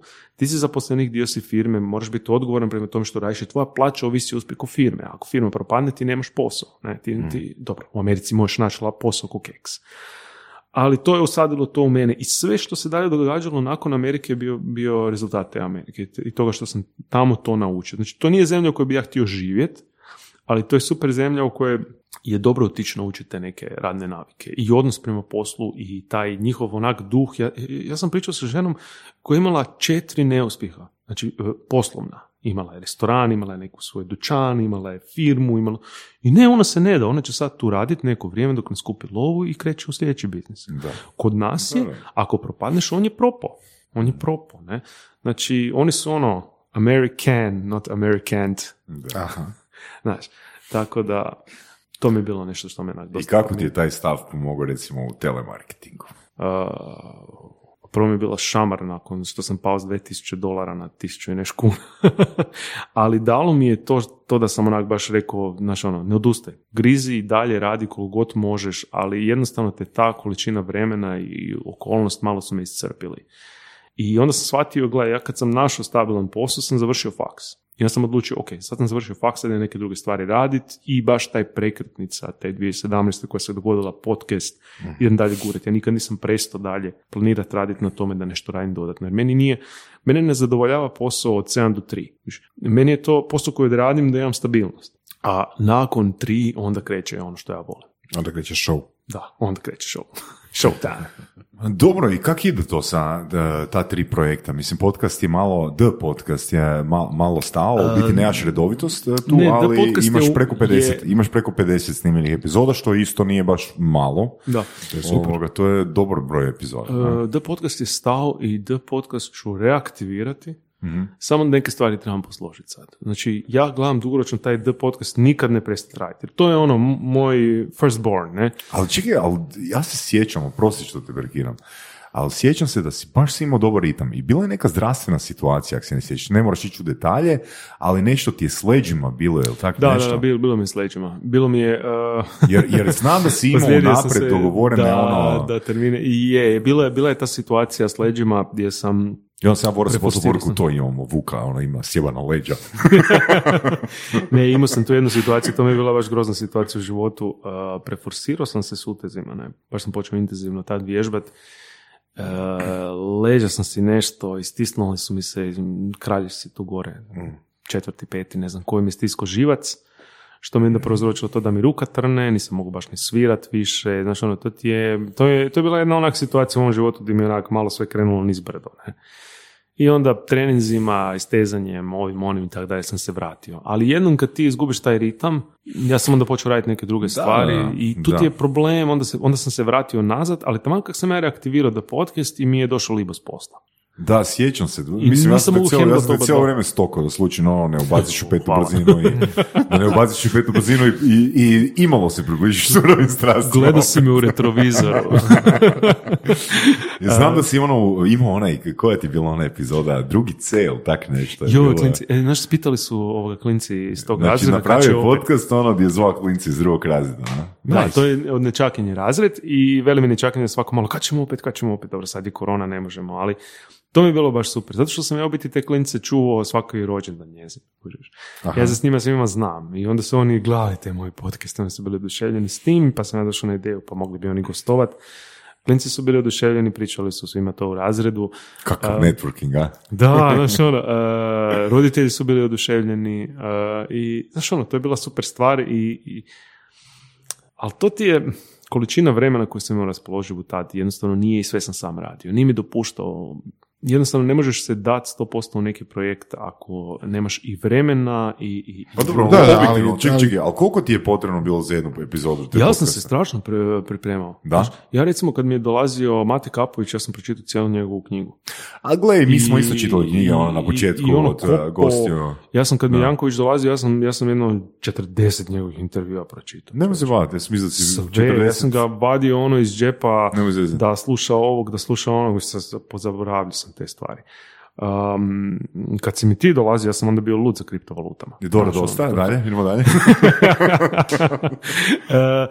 E, e, pripremao sam se dosta, pripremao sam se, jako puno vremena sam trošio na to, znaš ono da to isproduciram, ovo to, ono, to pokušaja, jel mi je dobro sve pa testirao, itd., itd. Dakle, ajmo reći po epizodi koliko? Šest sati, pet sati, šest Ma sati. više, više. Više? No, sam 15 sati. Epizo- epizoda od 55 do sa- minuta do sad vremena, Skoro cijeli 15 sati. Da, skoro cijeli tjedan. Ja sam ti recimo na poslu, čak ono dok bi lovi ne bi išao na gablec, nek bi sjedio i kopao toj osobi.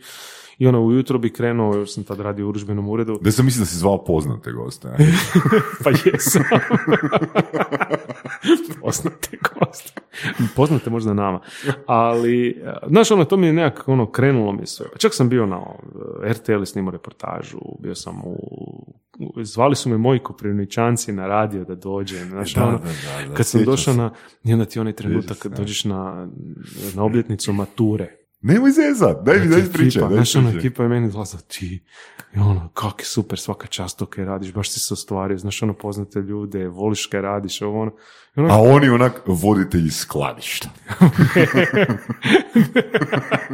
Ma ne, ali oni onak, ali onak, ono- onak ko te, ko te hvali, voditelj skladišta i neki blockchain eksperti. ne, ne, stvarno je bila ekipa, ok, i onak njima velim, ali ja to uopće tak ne doživljavam, znaš, ono, meni je to došao, ne znam, e, došla mi je ekipa koju vi gledate na telki i koju smo mi svi gledali na telki, ali oni su pristupačni normalni, znaš, većina njih. Oni koji nisu ti tak i tak neće doći. Ne?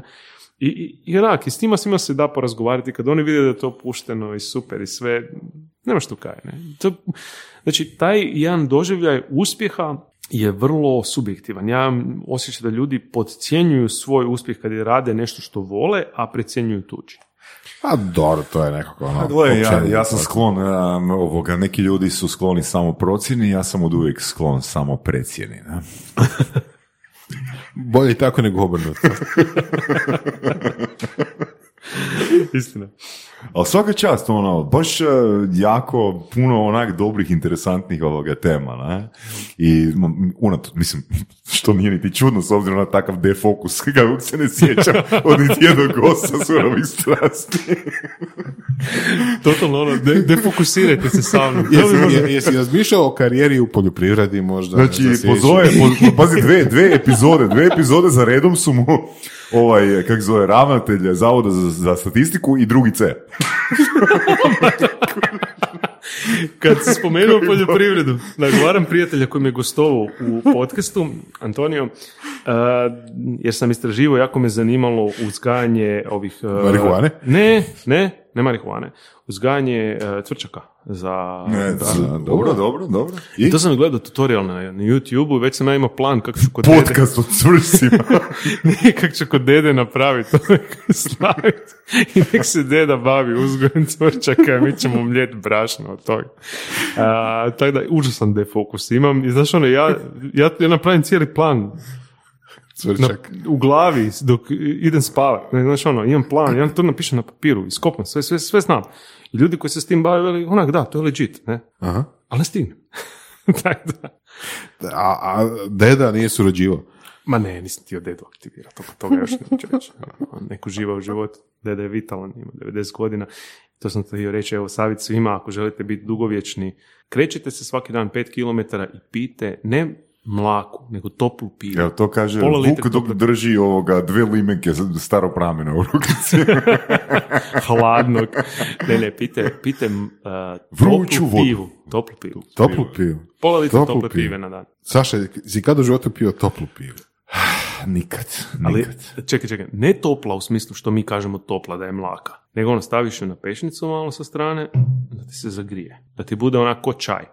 Čaj Takva od piva. pive. Ozbiljno. Ti si 90 se godina čovjek ima. Vitalan. je. Ima A, bruh. znači, znači, na temelju jednog Pazi. prim- primjera? Da, to se tako uvijek radi. Pogotovo u ekonomiji. Pa zapravo, ako je na Facebooku u komentarima ekonomije, onda da.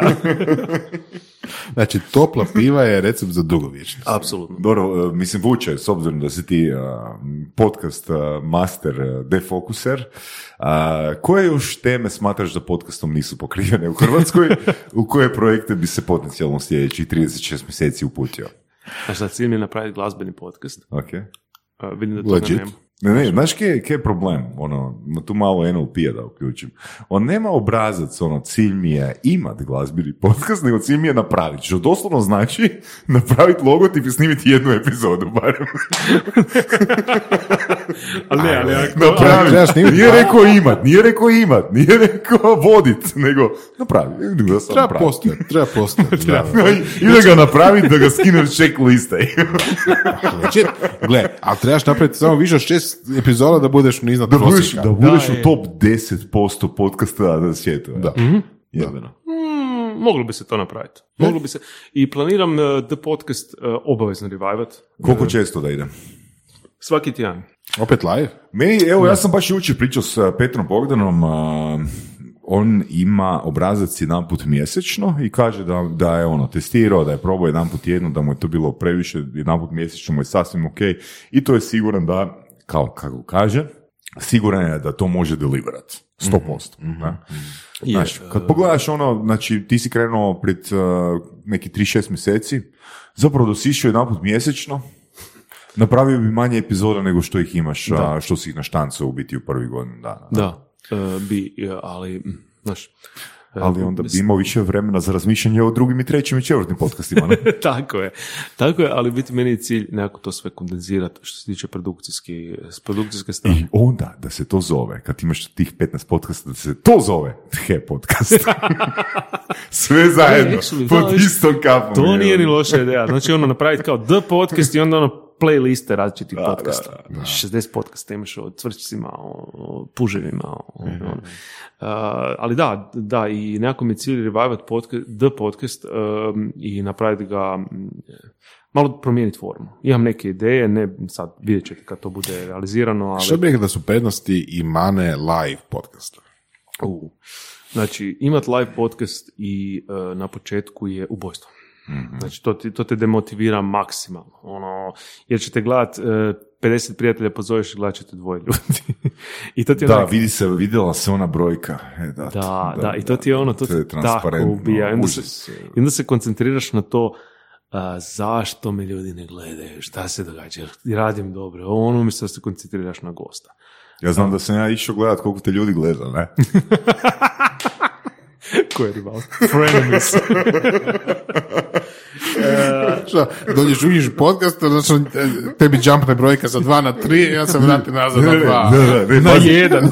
Pazi, Minus pet. ja sam bio ljubomoran na Vuka po broju epizoda, onda sam išao gledat koliko ga ljudi gleda i onda sam se brzo odjavio da mu se skine ta minus jedan. ne? Jo, što čovjek sazna na podcastu. Ali, em, Menom ti ja svoj view jebote. slučajno, slučajno da ne pogledam, ono, da pogledam s mobitela i s laptopa. Da, da onak, skoro ko Glavni papir. ured. Dok god nisi tisnuo dislike, sve je dobro. da, tako. Um, Pa imali većeg dislajka nego da ga dvoje ljudi gleda. ne, ali najgore ti od svega što sad ti onak pokazuje kao na fejsu ko te gleda. Uuu. Ne, ne, i onda vidiš ono, tvoji vjerni fanovi te onak gledaju i onda nestanu. To je ono, ka, Gledao ono kad, sam imaš, to uživo, kad, kad da, da. ideš za izbore koji još onda ni tvoja mama ne glasa za tebe. Baš tako. nekako. Bože, dragi. Uh, ne, svakako bi preporučio on- onim, onima koji počinju uh, da naprave puno pametniju stvar što Sonja radi za naš kolibris. Uh, znači ovako, snimi i onda stavi premijeru. E da, Na da, YouTube. to sam ja radio Premijer. s ovim, s ovim podcastima koje smo snimali za vrijeme lockdowna sa strancima. Snimim i stavim ši- fino na YouTube premijeru i ono, I, sad. I onda ti je super stvar recimo uzet um, gosta i ti i gost i ti i gost odgovarate na komentare. Jako zanimljivo. Znači top, tu Sonja rastura, tu ona fakat rastura i ovoga, ta Čekaj, to je, sam to, je, to je live. E, da, oni uživo odgovaraju na komentare. Da. Znači, ono, ljudi komentiraju, oni, on, reci, o, ona i gost ili gošća odgovaraju na njihove komentare. To, je, to je fenomenalna stvar. Znači, kad je ona to meni rekla, ja sam rekao, svaka čast, razumiješ. I kad je to počela raditi, onda stvarno nam iskočio broj pogleda i reakcija, jer bitno je ono napraviti priču, bitno je da ljudi reagiraju, bitno je da se ljudi nekako s tim A, to je zato ekipa iz uh, podcast inkubatora ono, od početka napravila, skoro od početka su napravili dobru priču iz razloga jer je Sinke skužio, odnosno znači izeduciran je čovjek u tome da e, može uštedjeti, ne znam, 5-6 sati ako ide live emisija.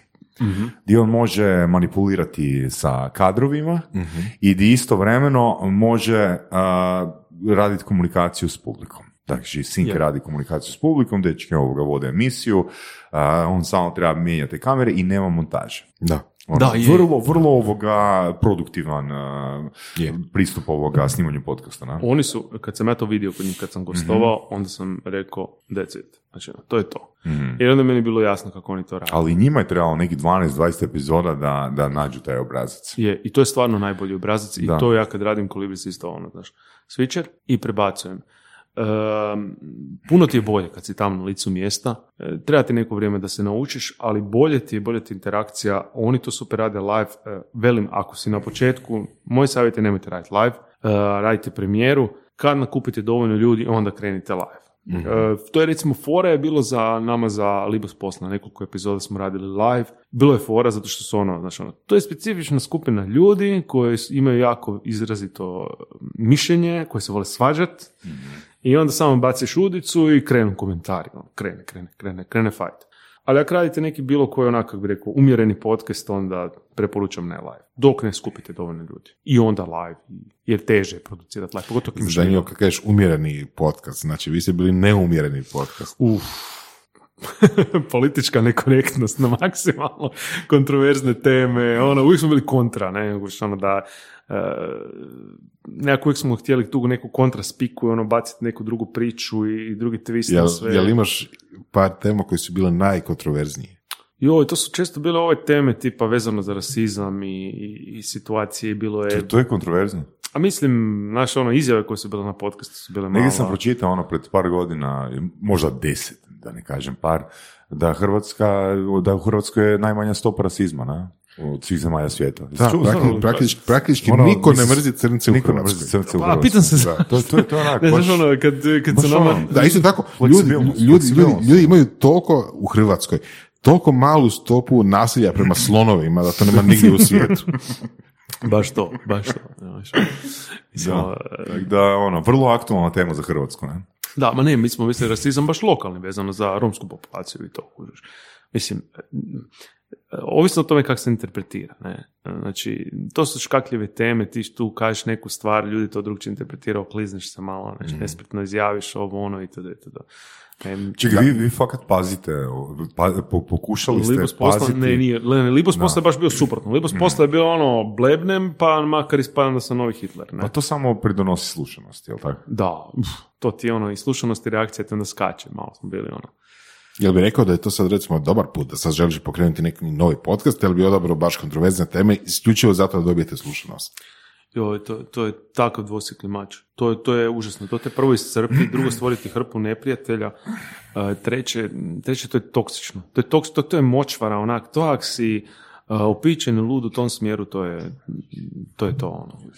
A, samo bih tu, ono, sad kad si postavio to pitanje, ne da ja sad odgovaram, nego da zajedno možemo to ukratko prokomentirati. A, mislim da je podcast inkubator tu fakat napravio super stvar, a, za razliku recimo, ok, surove strasti isto, a, podcast ti si malo više šarao s gostima. E sad, ono što je po meni podcast inkubator fantastično napravio na početku je to što oni jesu misali goste, ali je naglasak podcast inkubatora bio na MMA-u. Mhm, je. I oni su dobili tu publiku koja je postala vjerna publika koja je poslije a, odlučila pogledati i nešto drugo. Naravno, ono, bili su narašeni, ono, koga boli briga za tebe i Nelu koji ste gostovali ili za Vorasov a, ovoga blockchain, boli ih njih a, kita za to i naše epizode na podcast inkubatoru su ukupno a, jedna, znači kad se zbroje svi viewovi koje smo mi dobili je jedna desetina nekog a, pro- prosječnog MMA borca iz velike mlake, ali ovoga, to je, to je u biti način na koji se gradi a, publika. Da. Znači, g- publika se gradi na nekom nišnom a, sadržaju, a onda u biti kad imaš taj nišni, sa- nišni sadržaj svakih 5-6 epizoda a, bi trebao, ono, ajmo reći, biti malo fleksibilan i testira da li možeš izvući nekog a, drugi C razred. slično. Malo proširiti. Tako je. A tvoj, e, recimo, princip je bio to da, e sad, to je sad čitanje misli, znači ti si nekak htio ono baciti mrežu široko, ne? I ti zapravo nisi dobio publiku, barem ja to mislim, ono, možda se varam, ti me ispravi, nisi dobio publiku koja bi slušala zbog gostiju, nego ti je više možda bilo ishod da navikneš publiku na sebe. E, da, u potpuno si u Da. pravu. I tu sam, znaš ono, jer nisam imao iskustva. Mm. E, recimo, ja sam gledao H2H3 i njihove podcaste e, su ljudi gledali zbog njih. E, zato što su oni radili one glupe, smiješne videe, ne znam da ste... Ni, ja nisam Boris, je, ti jesi, da? Da, urnebesni su, urnebesni su stvarno bili. I, ovaj, I ljudi su njih gledali zbog njih. I onda su e, ostali zbog gosta. I ja to tad nisam shvaćao. Ne? I kasnije sam, onda sam shvatio, onda sam shvatio kod Libos Post sam shvatio, o gle čovječe, ovo je ono, znaš, k- napravimo neki glupi podcast o, ne znam, nekoj kontroverznoj temi, ekipa nam se zakači, krene komentirati do te razine da su čak, em, dobro, nisu to portali koji su veliki, ali su komentirali, spominjali su nas. Što više čak i s- političke stranke su nas spominjale, znaš, ono, do toga je došlo da su bila politička prepucavanja gdje se nas spominjalo, da smo mi ne znam šta ovo, ono i tako dalje. Ne? I onda ti je tu bilo, tu sam onda shvatio da ti treba taj, točno što si rekao, fokus, nešto i onda pre- od toga širiš bazu, a ne ono što sam ja napravio na podcastu, ja sam išao na Široko, širinu, da. Ono, ljudi su gledali... Da, mislim, meso, ono, meso, na taj ono. način, na taj način e, gledatelj pogleda osobu koju inače prati, koja ga interesira, ali možda neće sljedećih 80 epizoda pogledati ili poslušati nekoga, sve dok ne dođe gost kojeg opet, prema kojem ja imam interes. Dok recimo ono je sadržajno, ono, ajmo reći, ono, kad staviš većinu svojih gostiju pod zajednički nazivnik, ono, tu je veća vjerojatnost da postigneš oba ishoda. Prvo, da je gledatelj, slušatelj spreman a, poslušati ili pogledati svaku tvoju, skoro svaku tvoju epizodu i onda posredno da je spreman poslušati neku epizodu koja odskače od tog tipa kontenta. Mislim da smo i Da. mi isto na neki način u početku surovi strasti bili a, fokusirani na to, pa moramo imati ono različitu ono publiku, to, to jest Da. različite goste da bismo ono što više ljudi saznalo za podcast, ali jednostavno ono, ako se sjećam naših početaka, praktički su podcast Surove strasti prvi 20, 20, 30 epizoda slušali NLP-evci, tak nešto, ono. Da, mi smo ko- ljudi koji znamo i ljudi ono, koji koji su, znamo, ono, znaš, koji su to poslušali Da. ono zbog nas i Da. zato ki sam ja na seminarima, Da. na seminarima nabrijavo, e, dobit ćete to i to, to je. Doslovno sam svaku epizodu morao prodavati. Ono, prezentaciju držati. E, ova epizoda je dobra zato jer to, to, to, to, to. i javite mi koje ste sve obrazce ovoga u toj epizodi. Da, znači, ono, to je baš bilo ono nagovaranje. Ali opet, velim danas da, da krećemo iz početka, ono, radi bi napravio ono tri podcasta, znači, čak i da sam podcast inkubator, inkubator to smo sa Sinišom pričali, ja bi radi napravio dva, tri podcasta, ne, od, od podcast inkubator, nego to nazvao podcast inkubator. Znači da ono napraviš MMA, kužiš podcast, pff, to, to je onak, Znači, možeš ono skroz drugačiju vrstu sponzora naći nego recimo, ne znam, A1 nogometni podcast. Da. Kužiš? Je. Mislim, sve je opet dio istog, ajmo reći, ambijenta, ali ono, publika je drugačija. Apsolutno, ne, ne, ti kad nađeš jednu nišu, onda imaš ono što je, meni je to fascinantno, tu mi je, tu mi je jedna stvar, znači, band koji ima fenomenalan marketing i fenomenalan cilj, Maideni, Iron Maiden. Znači, oni su iz svoje publike napravili nogometne navijače, možda zato što je lider benda htio biti nogometaš, ne? Dobro. I, I znaš ono, to trebaš napraviti svega što radiš, ako želiš publiku dobro. Znači, napraviti iz njih nogometne navijače. Ekipu koja će ono urlat, širiti priču o tebi, znaš ono, onaj fanboy se napraviti. Ne, to je Apple. Fantastičan isto, ne? Da, A, da, znaš ono, ekipa koji su tvoji pričeri, koji su tvoji jehovini svjedoci, koji idu kucati ljudima od vrata do vrata i govore kako si ti dobar, to ne baš koji jehovini svjedoci, to ima onak malo, malo postoji jedan trenutak kad je too much za neke Mm. ljude, ne? E, tako da, Znaš, e, e, to je cilj. Kad ti nađeš jednu jako usku nišu, onda imaš ekipu koja te jako gura. Znaš, ono koja, koja se poistovijeti s tobom. I Jer ona se te nema s nikim drugim poistovjetiti. Tako je, tako je. Da, da, u tom da, da. slučaju da, možda. Evo ga, završavamo, mislim da zavr- možemo završiti ovaj podcast sa tim kona- konačnim mislima Vuka i, znači, rekao si imaš ekipu koja, ko- koja ono, imaš nišu, imaš nišu koja... Imaš nišu, znači prvo, nađite, I nađite nema druge, ne? Evo, ja ću, ja ću reći blockchain. Znači ovako, moj savjet je svima, nađite ono što stvarno, stvarno volite. Nađite nešto što bi radili ono da vas niko ne plati ni jednu kunu da bi spizdali novac, ne na to. To radite, takav podcast napravite. Nađite ljude koji e, i orijentirajte se na publiku koja to želi slušati, koja je isto koji vi. I to je to. Znači ono, gledam na YouTube-u, tipa, sorry što malo razdužujem, ali gledam na YouTube-u neke specifične stvari. Znači ono, lik radi l- e, priča o loru iz Game of Thronesa e, priča o loru iz, iz Dine i tako dalje, to radi na neki specifičan način, ono eksplodirao je, jer je našao tu neku nišu. Znači, ono, prosječan gledatelj Game of Thronesa to neće slušati. Ali, ono, baš ono, totalne zagženčiće Da, će naš to stil slušati. koji se sluša. Da, i oni, oni će to slušati koluđaci svaka epizoda kad iziđe, ono, svi klikaju i rade, ono, Da. ono, Mislim, to je nama u Hrvatskoj, e, generalno, ovo je vjerojatno na Balkanu ili bilo kojoj manjoj zemlji, to je nepojmljivo, recimo, ono, da na- kod mi u Hrvatskoj, ja ni- nisam siguran da li mi imamo neki YouTube kanal na temu satova. Mislim da sam našao neki u Srbiji, onak jedan ili dva, nemam pojma, ali uglavnom, mislim, vani je normalno onak da imaš a, nemaš, nemaš tam, znači vani u SAD-u je glupo uopće napraviti ono YouTube kanal na temu satovi, nego ono imaš avijatičarski satovi. Onak tipa 500 epizoda na avijatičarski, onak ronilački satovi i tak dalje. Svađaš, mislim, ono, tam da napraviš, da napraviš u SAD-u jebote ono YouTube kanal na temu satova, onak koji kurac. preširok si. Da. Tak da. Radiš epizodu, radiš podcast o čačkalicama. kužiš, ne? Ali ne bilo kojim, od hrastovine. šta. E, dečki, hvala vam puno na pozivu. Hvala tebi, puno što si došao. Fantastično. Hvala ti, Fantastično. onak, fakat, uh, fakat, ovoga, ja nisam znao da si uh, zabavan. To je- to Moj je- stoker mi to kaže. Velika pohvala od Saše. Hvala. Evo, pustio sam se, uživo sam, uh, stvarno je lijepo opet sjediti uh, i biti na ovoj strani snimanja. Drago mi, evo. We'll keep in touch. Slušali ste podcast Surove strasti, broj 1 audio podcast u regiji. Ako vam se sviđa, lajkajte. Ako se slažete sa gostom, komentirajte ili ako se ne slažete, pogledajte našu ponudu obrazovnog sadržaja na academy.surovestrasti.com. Komentirajte, lajkajte i nada sve šerajte tako da i drugi ljudi mogu saznati za surove strasti. Čujemo se i do slušanja.